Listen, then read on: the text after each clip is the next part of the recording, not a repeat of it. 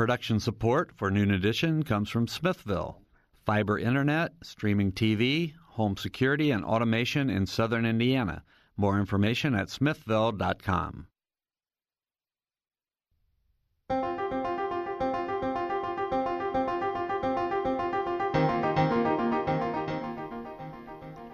Hello and welcome to Noon Edition. I'm Sarah Whitmire. Bob Zaltsberg is out this week, so Joe Hren, the host of Ask the Mayor and Indiana News Desk, is sitting in with me. I've been out of the office for a couple weeks and I was participating in this program in the EU focused on refugees, migration, and border security. It was an incredible program organized by a group based in Berlin, Germany called RIAS.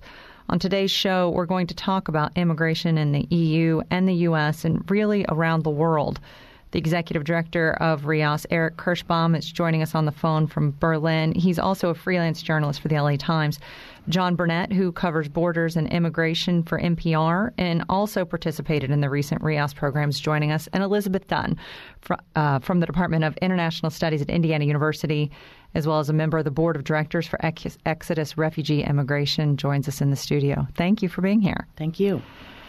Uh, Eric, I'm hoping that uh, I can just start with you, and you can just begin by just explaining to all of our listeners what RIAS really is, its mission, and why you chose to organize this recent trip focused on borders.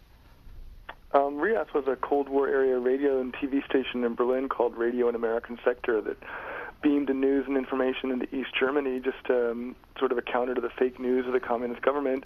And after the Cold War ended in 92, the U.S. and German government set up this German American exchange program for broadcast journalists. And over the years, 800 Americans have come to Germany for two or three weeks to learn more about Europe and Germany, and about 800 Germans have gone to the U.S. to learn more about things in the U.S., journalism, politics in the U.S. And we, we created this program to look at border security and migration because Germany has taken in more than 1.5 million refugees over the last three years, more than the rest of um, the European Union and the U.S. together. So it's a hot topic in Germany as well as in the U.S. Elizabeth, I know you've spent a lot of time really researching and covering what's been going on in the EU too. And the one thing I walked away from our trip thinking was this is such a complex issue. I have no idea how these folks will decide how to how to move forward. Um, what are the things that folks need to consider when looking at this complex issue of borders? I think one of the things you have to think about to begin with is why people are on the move. And one of the things that we've found out is that the nature of war has changed. And it's affecting civilians, it's affecting people in urban areas now in ways that 30 years ago it would not have. So we need to think about why people are on the move. And we also need to think about um, productive ways to deal with people on the move rather than just making this the responsibility of the countries surrounding a conflict zone. Germany's taken in one 1.5 million people, but Turkey has taken in almost 3 million people in the last five years. So it's important to think about how we're going to share the global burden of people who can't go home. On that note, this, the UN just released this compact for migration. How effective might that be in terms of thinking about this globally?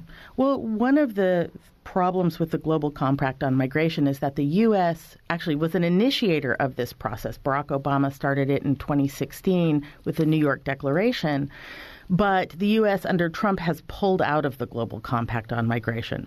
One of, one of the interesting things about migration around the world is that it's not a country to country problem. It's a global systemic problem, and we have to deal with it as a community of nations. But right now, uh, the Trump administration would like to deal with it one nation at a time, each nation defending its own, what he thinks of as national sovereignty. I think that's unlikely to lead to a productive solution. Hmm. How do you think it's being perceived in the EU, Eric? Has, has there been much talk about it in Germany? Yeah, it's it's a, it's a huge political issue in Germany, and um, there was a wave of humanitarianism support in the beginning. Most people really were behind it, um, but that led to tensions in the rest of the EU because a lot of Eastern European countries in the EU didn't want to take in refugees. So there were some fissures opening up in the EU that have gotten worse and worse over the years, and now some tensions in Germany as well. And that's one of the reasons Chancellor Merkel has come under pressure in her own party and recently had to give up control the party leadership and announced she won't be running again in 2021. So it's led to all kinds of tensions in in, in the EU and Germany as well. Do you think it's as it, it is as political in the EU as it is in the U.S. Because I know you've also been involved here in the U.S. in terms of the border with Mexico and covering that some. Yeah, it seems like a hot topic as well uh, from the U.S. The caravan, and it seems like deja vu all over again for us in Europe to see that that's become such a political issue. And um, it's a complicated issue, as you mentioned. But what's unfortunate is when um, political mm, it starts to when the political debate starts to influence and, and in a way distort what's going on and what the problems are, and instead of having a, a sober look at what are the real problems, the causes, and and maybe some good solutions, um, politics seems to weigh in, and and things get used and mis and abused for political arguments, and and that's unfortunate because the the, the losers of that are, are the poorest people out there, the the migrants themselves. One of the things that's really shifted in U.S. political discourse, I think this is true in Europe as well, is that refugees used to be people that were to be protected. And today, the right wing has made them people to protect from. So they're they're seen as a threat. They're seen as potential terrorists. The, those things have been radically exaggerated, and the effect has been that people who are really in need of somewhere to be because they are under threat of their lives, they are running for their lives, have no place to go. And I agree that we really need to depoliticize this situation, stop using it as a political football, and start to think about how we're going to help people who have no choice to go home. Mm-hmm. It seemed like when we were traveling in the EU that a lot of people were okay with the idea of letting Syrians come in and recognizing that these folks are in crisis. This is not a safe place for them to be. It was from some of the other countries that um, I think Eric, correct me if I'm wrong, please, but Northern Africa, um, I think Iraq was one of them too, right? Where folks aren't as aren't as welcoming. So it wasn't sort of this blanket statement that we don't want any refugees. It was we really want to make sure that they're coming from places that are unsafe and where their their life is at risk.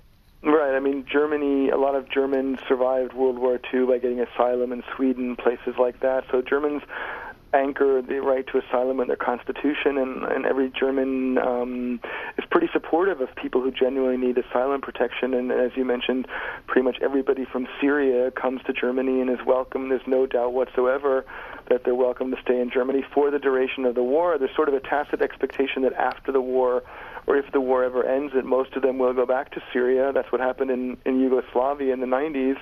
900,000 people from Yugoslavia, former Yugoslavia, came to Germany. 600,000 went back home after the fighting stopped. Um, and yeah, you're right. Um, a lot of the people who slipped in on, piggybacked in on the slipstream of the Syrian refugees from northern Africa, Morocco, um, Algeria, um, will never get asylum in Germany, but they're they apply for asylum, and then it's a, a long process. It's it's rejected. They appeal, and in the meantime, they're tolerated. and They can stay here for many years, and a lot of them have really no chance of ever getting asylum, but they stay in Germany and they stay um, kind of in, in low-paying jobs, and, and there is tension and there is a problem, and unfortunately, um, some some pretty awful crimes have been committed by some of these people who um, are um, on the fringes of, of asylum. Um, the terror attack in Berlin two years ago at the Christmas market was committed by a Tunisian man whose asylum application was rejected in Italy and then Germany, and he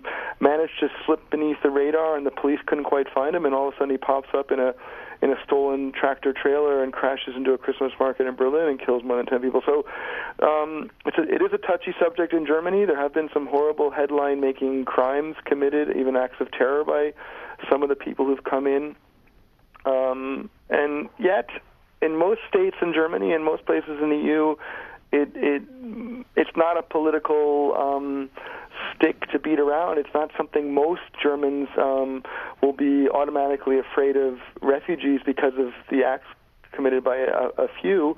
Um, and I guess that is a difference to the U.S. It isn't quite as politicized yet. There are parties on the far right in almost all countries in Europe, but they are pretty small usually 10 to 15 to 20 percent. So, and they're not in power, they're not in government usually. So, um, it is it is fortunately by and large depoliticized still, but but it is a it is a looming threat that if the numbers were to suddenly spike up again, that it could become a more of a political issue. Um, and that's one of the reasons even the German government is working with Turkey to try to keep the number of refugees coming to the EU down. And the numbers have gone way, way down over the last two years, as we saw on that trip. Yeah. Germany, what what I sort of took away from it is they seem the country seems very concerned about its image, and they want to be seen as doing what's humane, and they want to be seen as empathetic, and I don't know that there is necessarily that same feeling here necessarily. Um, it well, seems to be a wall or no wall. I think one of the things that's really important to clarify is that there has never been a terror attack carried out by a refugee in the United States. That has never happened. And um, so it's it's in terms of refugees. Here, I'm setting aside asylum seekers for a minute. In terms of refugees, in the United States, it's a very different process. We're talking about accepting people who have been extraordinarily well vetted, who've been through a three year process, who have had health checks, who have been through security clearance at 13 different federal agencies. So these are not people who pose any threat to us at all. And, and it's really important to keep a realistic idea on risk. I mean, if you are going to risk being shot in America, you're much more likely to be shot by a, an American citizen than by somebody from outside the country. Um, I think that uh, the politicization of refugees has not happened because we have more people coming into the country. In fact, what we know is that arrivals for asylum seekers are down. And they've been down before the wall. They were down because the American economy was down. We bring people in from Central America generally when we need the labor, and we throw them out when we don't need the labor anymore. That's been the historical pattern in the United States since the 1940s. So to pretend that this is a new phenomenon or a rising phenomenon or that there are more people doing this in the United States, that's not correct. This seems to center around what you were kind of st- started the, the show with was that what gets lost is why people are, are immigrating. So, can we get into that a little bit? Yeah, absolutely. W- why? Well, um, one thing, of course, is that war increasingly is happening in cities. Um, and when war is happening in cities, you can't differentiate between combatants and non combatants. So, if Bashar al Assad drops chlorine gas on Aleppo, right? You're going to the majority of people who will be hurt are people are just regular residents, non-combatants. so that's that's a big change. The second big change we're seeing is that people are fleeing not just war between one country and another country, but civil conflicts that lead to total state collapse. So when you look at Afghanistan, for example, uh, the German government was deporting people saying Afghanistan's not at war. That's that's crazy. Afghanistan has been at war now for decades. But what's happening is that the central government no longer controls big parts of Afghanistan. It's being run by warlords. And when that happens, people, particularly people who are ethnic minorities, can be targeted and they have to run for their lives. They don't have a choice. There's no government to protect them. So when we look at you know, Afghans, Venezuelans, when we look at Hondurans, we're looking at people who are fleeing collapsing governments the rise of warlordism and gangs. Mm-hmm. Are those folks eligible for asylum? Yes, under the 1951 Convention on Refugees, which was written for a different age. But uh, anyone with a quote unquote credible fear of persecution is eligible for asylum in any country, not their first country of arrival, but in any country where they claim asylum. Uh, and so they are indeed eligible um, here in the United States. And the definition of refugee and, and asylum seekers is, are those different? Yeah, and that has to do with it doesn't have to do with why you leave. It has to do yeah. with how you come in. So uh, um, there are three classes of forced migrants. There are internally displaced people, and that's two thirds of the world's displaced people. People who have been mo- thrown out of their homes by conflict, but who are still inside their country of origin. So there are, for example, 8 million Syrians who are internally displaced. Then we have refugees who are people who have crossed an international border. and, and asked for refugee status. Um, and finally, there are asylum seekers, people who enter a country usually under other uh, other visas, is how it happens in the United States, and they uh, claim asylum while they're here because they're afraid to return. Mm. We have asylum seekers here at Indiana University. Many of them are graduate students uh, who are afraid of being persecuted by their home governments if they return. And we're, with the Bloomington Refugee Support Network, we're helping file those cases for them, you know, every day of the week. You're listening to Noon Edition on WFIU, and today we're talking about refugees and immigration. You can join the discussion by tweeting at Noon Edition or calling 812 855 0811. John Burnett is joining us now on the line as well. Hi, John. Hi, Sarah. John was on the RIAS trip, and he's also covers the border down in on the U.S. Mexico border. And John, you're in, El, in El Paso, right? That's right. So I'm wondering, I mean, I think that's a really good place to start. If you can talk about the situation that we're learning is sort of evolving today. We're learning about this child who who died. Can you explain what's happening? Yeah, actually, we just got off the phone uh, with a Border Patrol official who explained some of the particulars of it. And uh, she was traveling with a big group of 163 migrants along with her dad.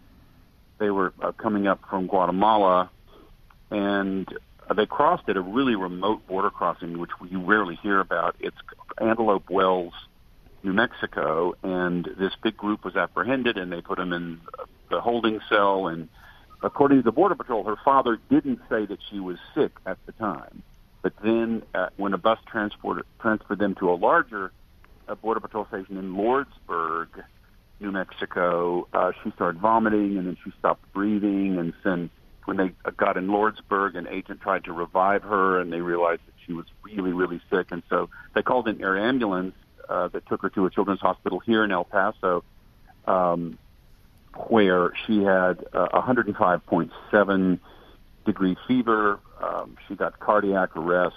Um, her brain was swelling, and uh, she ultimately died of liver failure the morning of um, December 9th and so there's been criticism. Did the Border Patrol do everything it could to take care of her?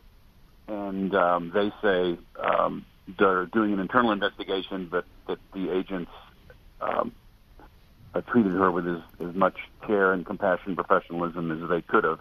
But obviously, the border rights advocates are all screaming about it, saying that um, that she shouldn't have died.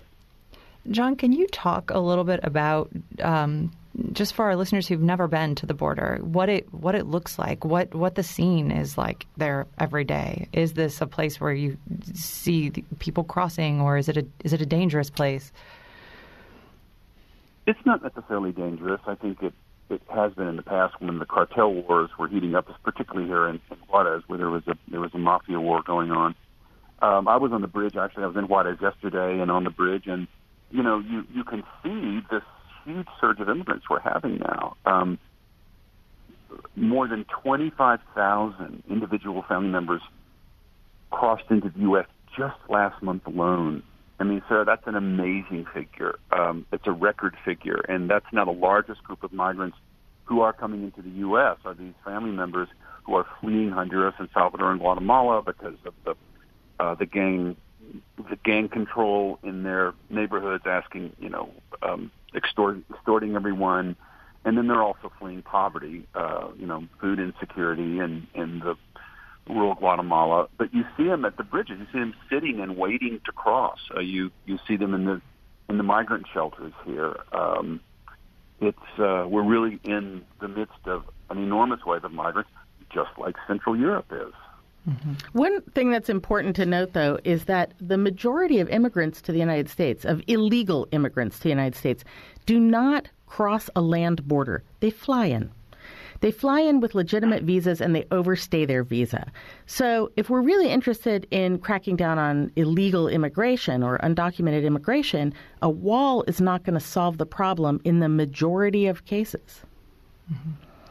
I want to go to. Uh, I'm sorry, go ahead, John. That's all true. Yeah, um, the wall, um, and in fact, most of the migrants down here are crossing at the ports of entry now because you can't get asylum if you cross the river. So they're crossing, you know, legally uh, to ask for asylum. And it's true what you said. Most of them are visa. Most of the illegal immigrants in this roughly 11, 12 million population in the U.S. are here because of visa overstays. Either they came as students or as visitors. What happens when someone crosses the border, John, and says they are seeking asylum?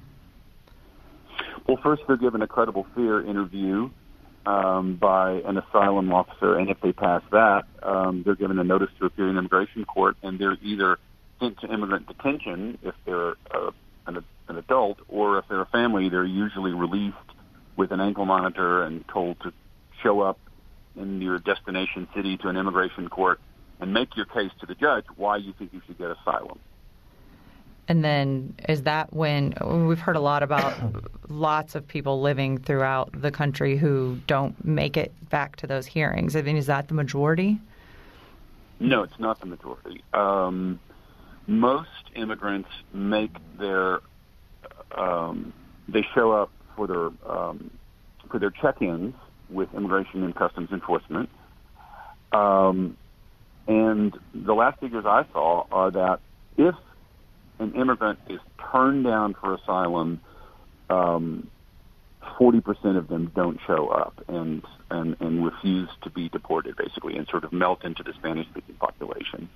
Uh, so a larger number uh, is hard to find, but, uh, but it's not a majority, as I understand it.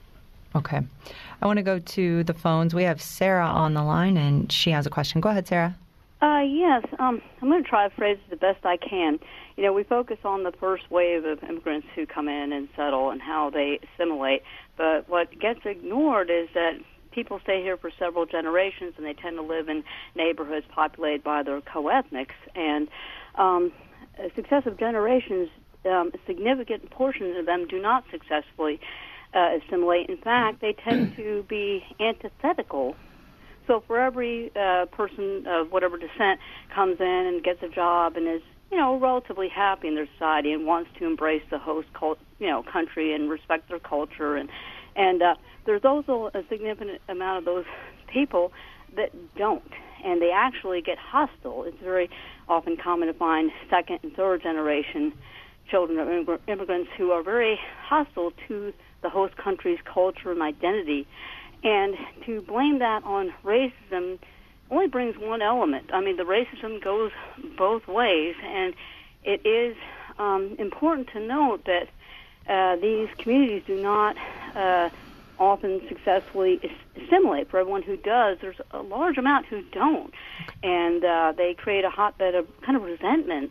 And to call people's concerns, say on the right or whatever you want to call it, and say, "Oh, that's just due to racism," is kind of using a blunt uh, edged knife. Um, there are okay. legitimate concerns. So yeah, yeah let me. Uh, we have our question? panelists here who can can certainly address that. Yeah. Elizabeth, I want to let you weigh in, and then Eric can talk about what's going on in the EU in regards to that as well. Yeah, actually, that's not true. Um, enclaves are what we call these neighborhoods of co ethnic immigrants in the United States. And enclaves are really provide a lot of advantages for newly arriving migrants who have low language skills in English, for example, and who need the support of other people who've been here longer to get jobs, to find apartments, and so on. But what we see is that over time, they tend to uh, join the majority U.S. population. So, a good example of that is the Vietnamese community in this country. Um, one of the reasons that nail salons in the United States are dominated by Vietnamese is because the actress Tippi Hedren started a program to teach refugees to give manicures in the in the late 60s. And the Vietnamese community has used these nail salons as a way of, of helping family members immigrate. But what we see is the second and the third generation are not actually staying in the nail salon business. They're fluent English speakers, they're highly educated, they're starting businesses. So, one of the things that we know is that, in, in fact, the generational effect uh, of migration seems to taper off by the second generation. Mm-hmm. Can, can, I jump in there, Sarah? Yeah. Um, I, I really agree, and I, I, I disagree forcefully with your with your caller. And it's not because of things that I've read or things that I've seen or speeches that I've heard. It's because I've done the work. I mean, I've I've actually did a whole feature on on the, the Vietnamese population um, uh, in in Houston, and that's exactly uh, what your other guest said. Is that the second generation, um, you know, they they honor the culture that their parents brought over from Saigon in the 70s, but they're becoming American. They're absolutely becoming an American. I mean, I have three children that I raised in Austin, Texas. They all went to Austin High School, which is majority Hispanic. They had friends whose parents were undocumented immigrants. And I can tell you that these children are American and they're not hostile to the larger culture and, um, and they're they're utterly assimilating. Mm-hmm. I was struck when we were in the EU. You know, the we went to the water utility company and all of the work they're doing to teach them English and to even give them a, a mentor, essentially, to help them learn where they go for papers or how to translate things. Um, Eric, I mean, I, I'd love to get your perspective just on how you think they integrate into society. Yeah, I mean, they were being taught German, not English, but yeah. Oh, um, thank you. The, the migrants and refugees coming to Germany get intensive German language courses paid by the federal government right off the bat.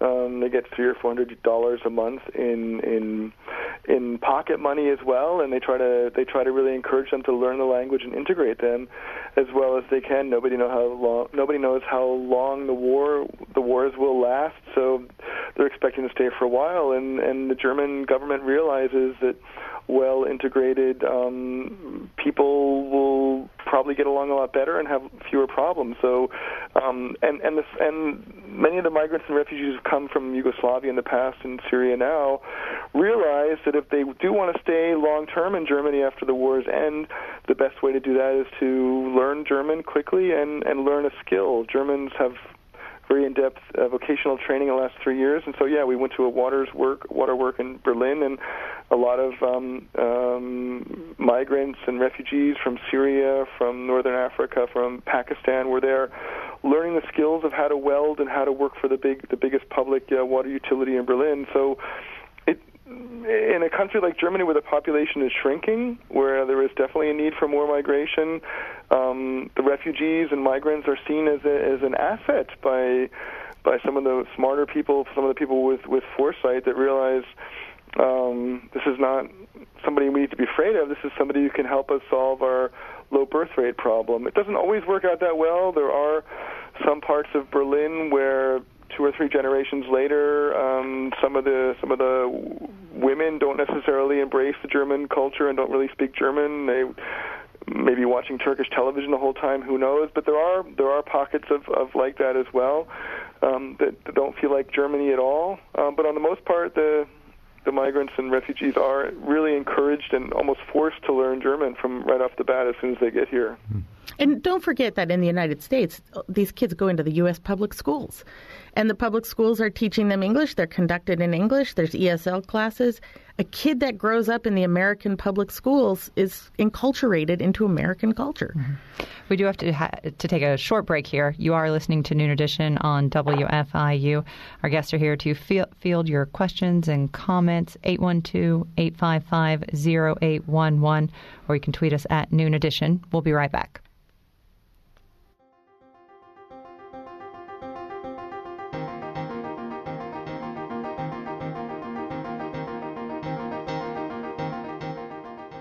The Milton Metz Studio at IU's Radio TV building, this is Noon Edition on WFIU.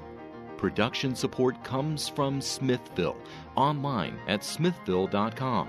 WFIU News covers South Central Indiana and the state throughout the day at WFIUnews.org and on Twitter at WFIU News.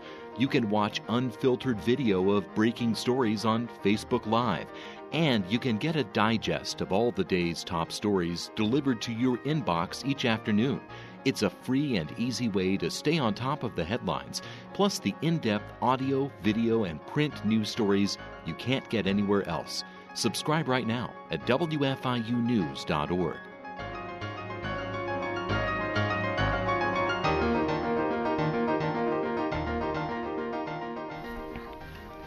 Welcome back to Noon Edition. I'm Sarah Whitmire with co host Joe Hren today. And today we're talking about immigration and borders and really we're talking about this as a global issue. We have three guests today. We have Elizabeth Dunn, who's an associate professor in the Department of International Studies at Indiana University. She's also a member of the board of directors for Exodus Refugee Immigration. We have Eric Kirschbaum. He is a correspondent. Uh, he is a freelancer rather for the LA Times, and he's also the executive director of this RIAS program we've been talking about. John Burnett, he is the Southwest correspondent for NPR and covers the borders. So thanks again to our guests for being here. Let's start by just going right back to the phones. We have Garcia on the line. Is that right? Go ahead with your question. No, my name is Gracia. I'm sorry, Gracia. That's quite all right. It's a, it's, it's a common mistake. Oh. Um, I um, wanted to comment on Sarah's um, comments, and I'll do this really quickly. I'm second generation Italian. I no longer live in the Italian community in which my family um, my family was raised. Um, I speak English. I went to college. My all of my cousins and I have done the same thing. So we have we all you know, we're the only ones who we, we've done that. And so I also work with undocumented immigrants and other immigrants in the community. Bloomington is very different than other communities. They don't all live together. You cannot find them in a cluster. They are all working in very different jobs.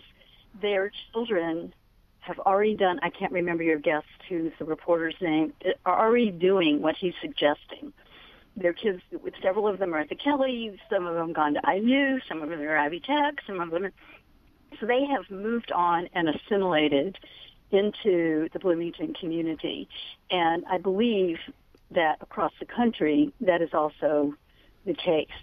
Um, so I, I can't say that for sure. I know it's happening here in Bloomington, but I, I can't speak for the rest of the country. So the way we look at asylum seekers and refugee seekers and immigrants as living in clusters, using resources, doing all these things is in fact not correct. And we do see what your guests have been talking about. Okay. So thank you so much. Thank you, Gracia. 812-855-0811 is the number to call if you have a question for one of our panelists.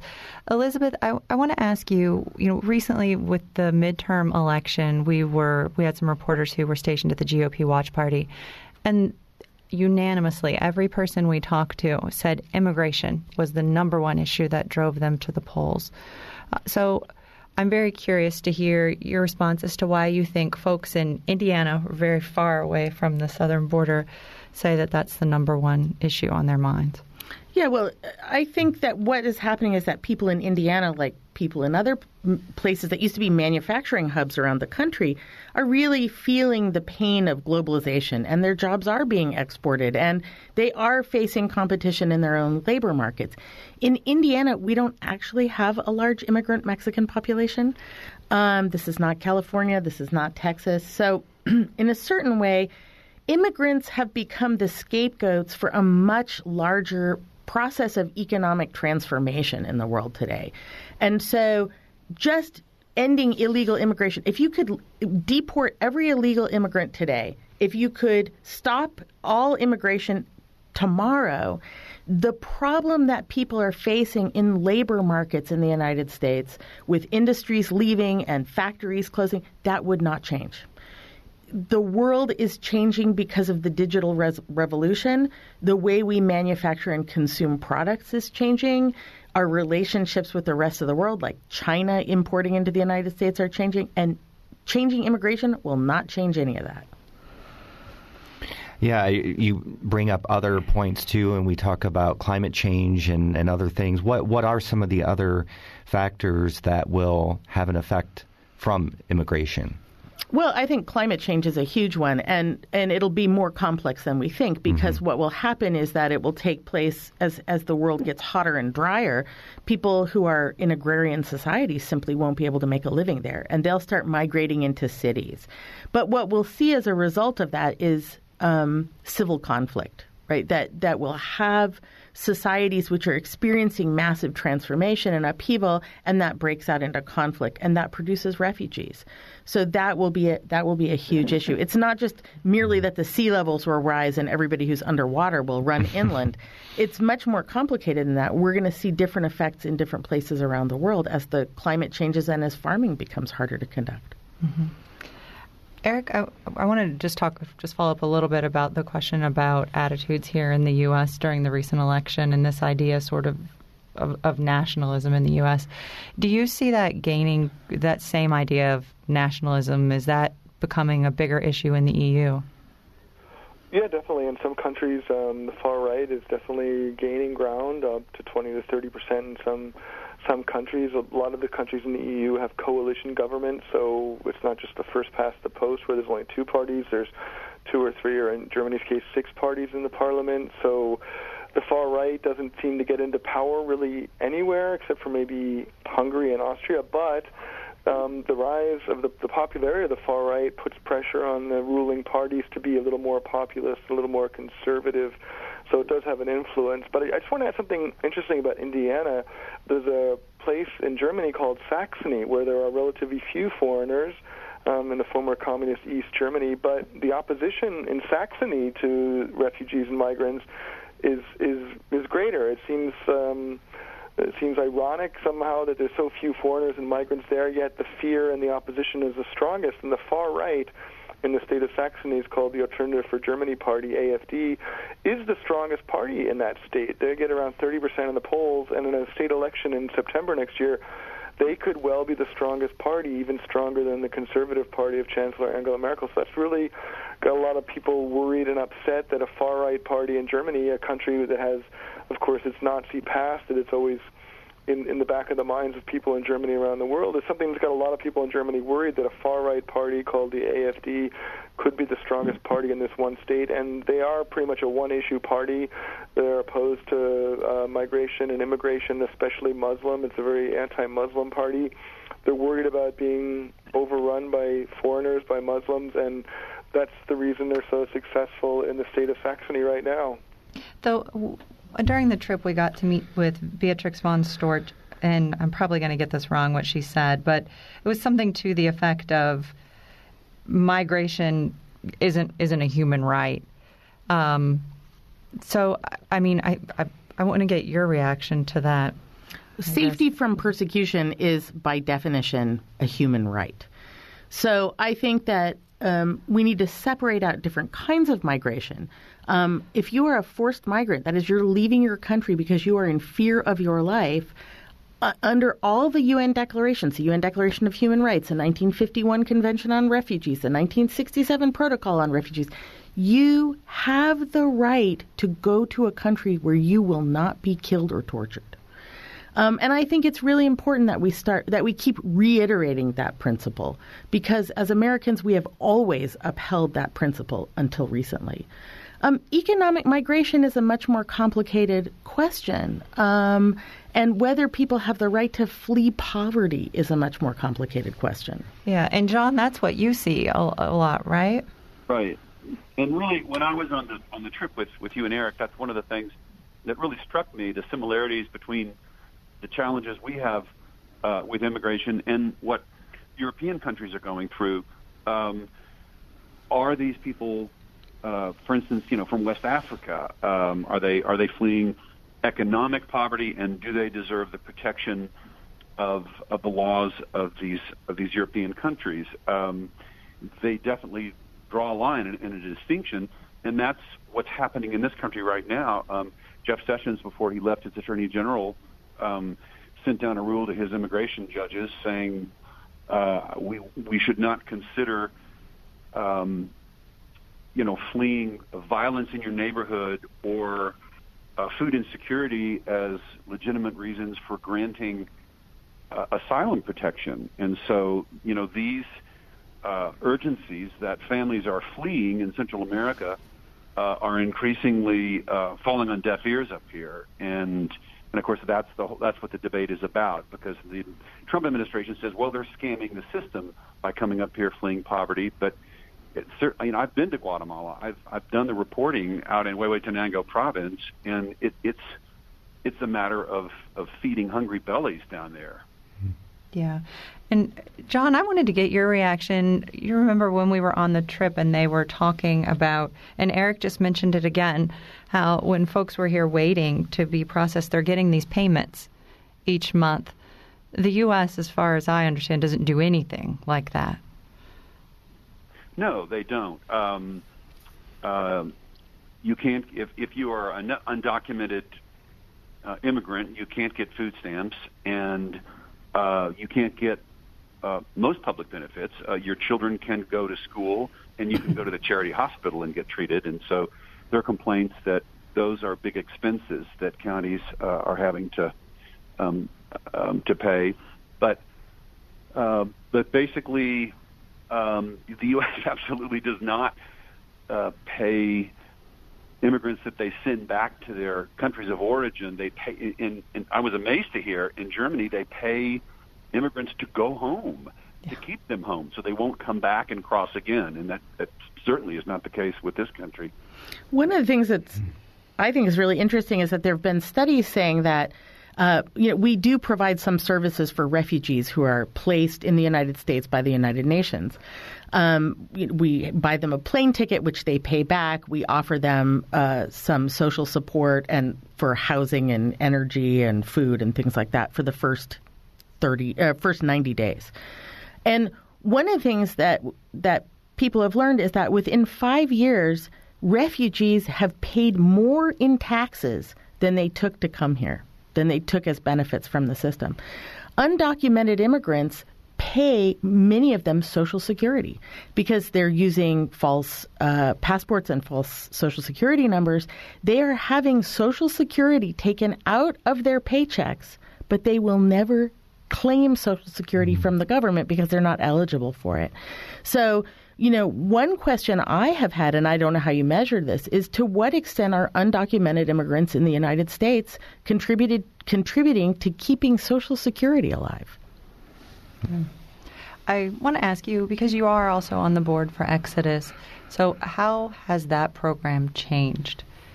Just in the last couple years. Yeah, so we have seen uh, since the beginning of the Trump administration a dramatic reduction um, reduction in the number of refugees admitted to the United States. And this past year, the cap was, I believe, 60,000. That was supposed to be the maximum number of refugees who would be admitted to the U.S. These are people outside the U.S. in camps who will be admitted. Um, but in fact, only 20,000 of them were allowed to enter. Um, so the number of people coming, 20,000, by the way, Germany has 1.5 million um, a much smaller country. But uh, one of the things that has happened is that because refugee resettlement agencies are paid on a per arrival basis, this has resulted in a dramatic cut in their budgets. And many people see this as an attack on the infrastructure for refugee resettlement in the United States, that the goal is to close agencies so that refugees can never come into the United States and be resettled. And I think that's really dangerous. Um, at Exodus, we've been really, really fortunate in that we've had to make huge cuts. We laid off half our staff, but um, we have been kept alive by the kindness and the generosity of Indiana residents who donate to Exodus. So I, I think it's uh, we have been incredibly fortunate to be here, and we're one of the agencies that's surviving. But there was a, there was a plan even to bring some refugees to Bloomington. I remember we did a we did a noon edition on it. But yes, that plan got yeah because. Uh, uh, under Obama, the cap was uh, supposed to raise to 110,000 um, which is still a tiny, tiny number actually, 110,000 nationwide. And at that point, we would have at Exodus been interested in opening a branch office here in Bloomington um, that would help provide social support to refugees that we could resettle here in the Bloomington area. Obviously, with the reduction in arrivals to 20,000, that that is on hold. Mm-hmm. Our numbers again, if you want to join the program here in the last few minutes 812 855 0811 or toll free at 1 877 285 9348. And we're on Twitter at Noon Edition.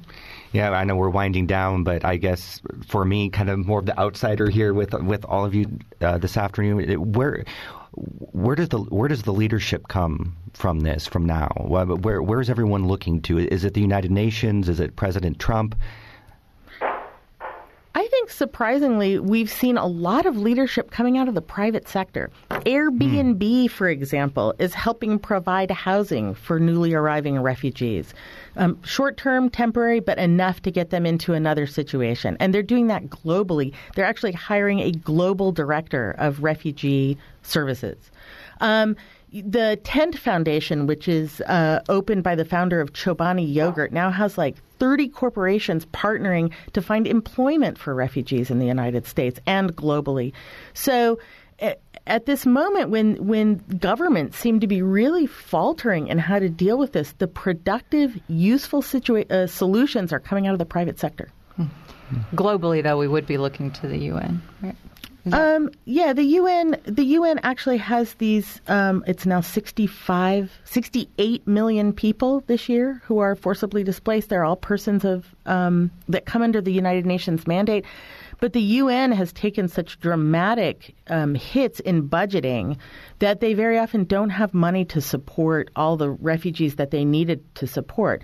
So, for example, there was a period of time when Syrian refugees in Jordan were receiving something like $18 worth of food a month. Um, that's obviously you can't live on that. So the World Food Program is unable to feed all these people. Uh, the UN is unable to house all these people. So a lot of times refugees around the world are on their own. Hmm. John, from your perspective, what needs to? I mean, where do we go in this debate in the U.S.? I mean, obviously we're we're going to see maybe what happens here with the budget and the border wall. What's next? Well, I think everyone needs to take a deep breath about immigration, and you know, I just, you know, is is it a, a threat to the American way that it seems to be uh, held up as in in these, um, you know, these these political races? Um, it was interesting to me, again, um, going back to the trip we just took to um, to Germany and, and, and Croatia, that um, is a way to, to deal with with immigrants coming to a country, um, you know, to seek asylum, uh, the EU is paying Turkey um, to try to do more to keep um, those immigrants from going into Greece and getting in, into the EU. And uh, Italy is doing the same thing uh, in uh, with Libya, and the administration is trying to reach out to Mexico to talk about, um, you know, the first country that they would arrive at to seek asylum. And I wonder how those talks are going. It was interesting to me as I've been doing my reporting here on the border.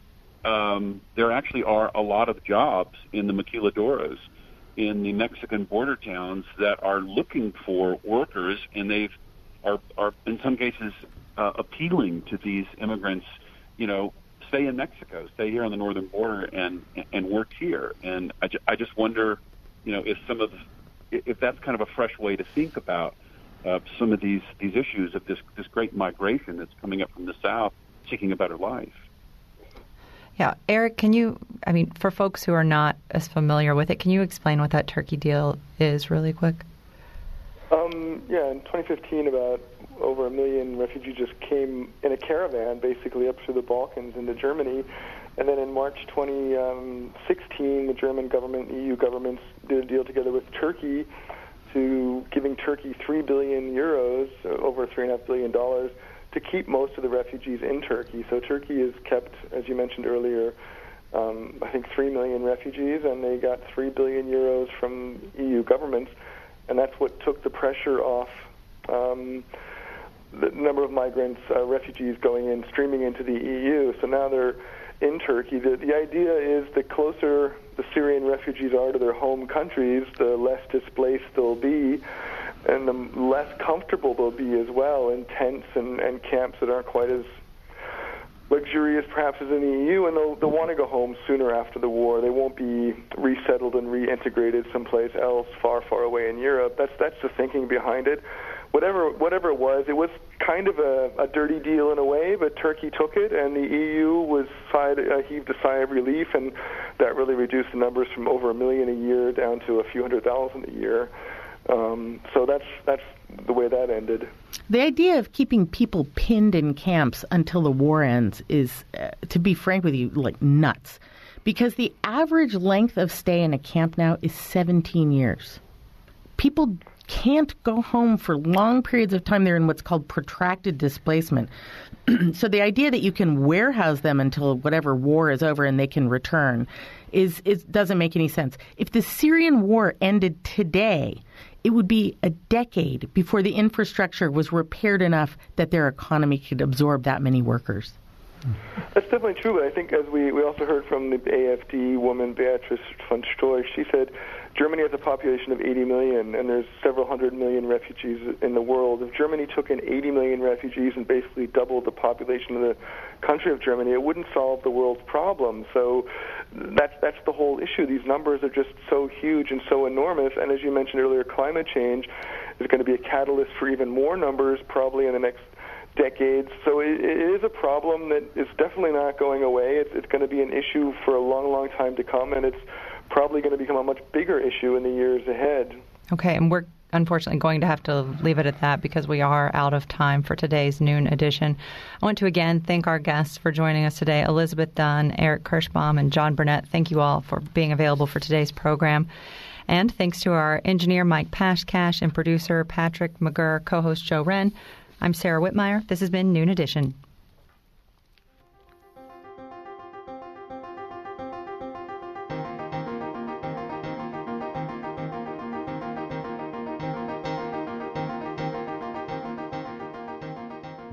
Edition is a production of WFIU and the Herald Times. A podcast of this and other WFIU programs is available at WFIU.org. Production support for Noon Edition comes from Smithville. Fiber internet, streaming TV, home security, and automation in southern Indiana. More information at smithville.com.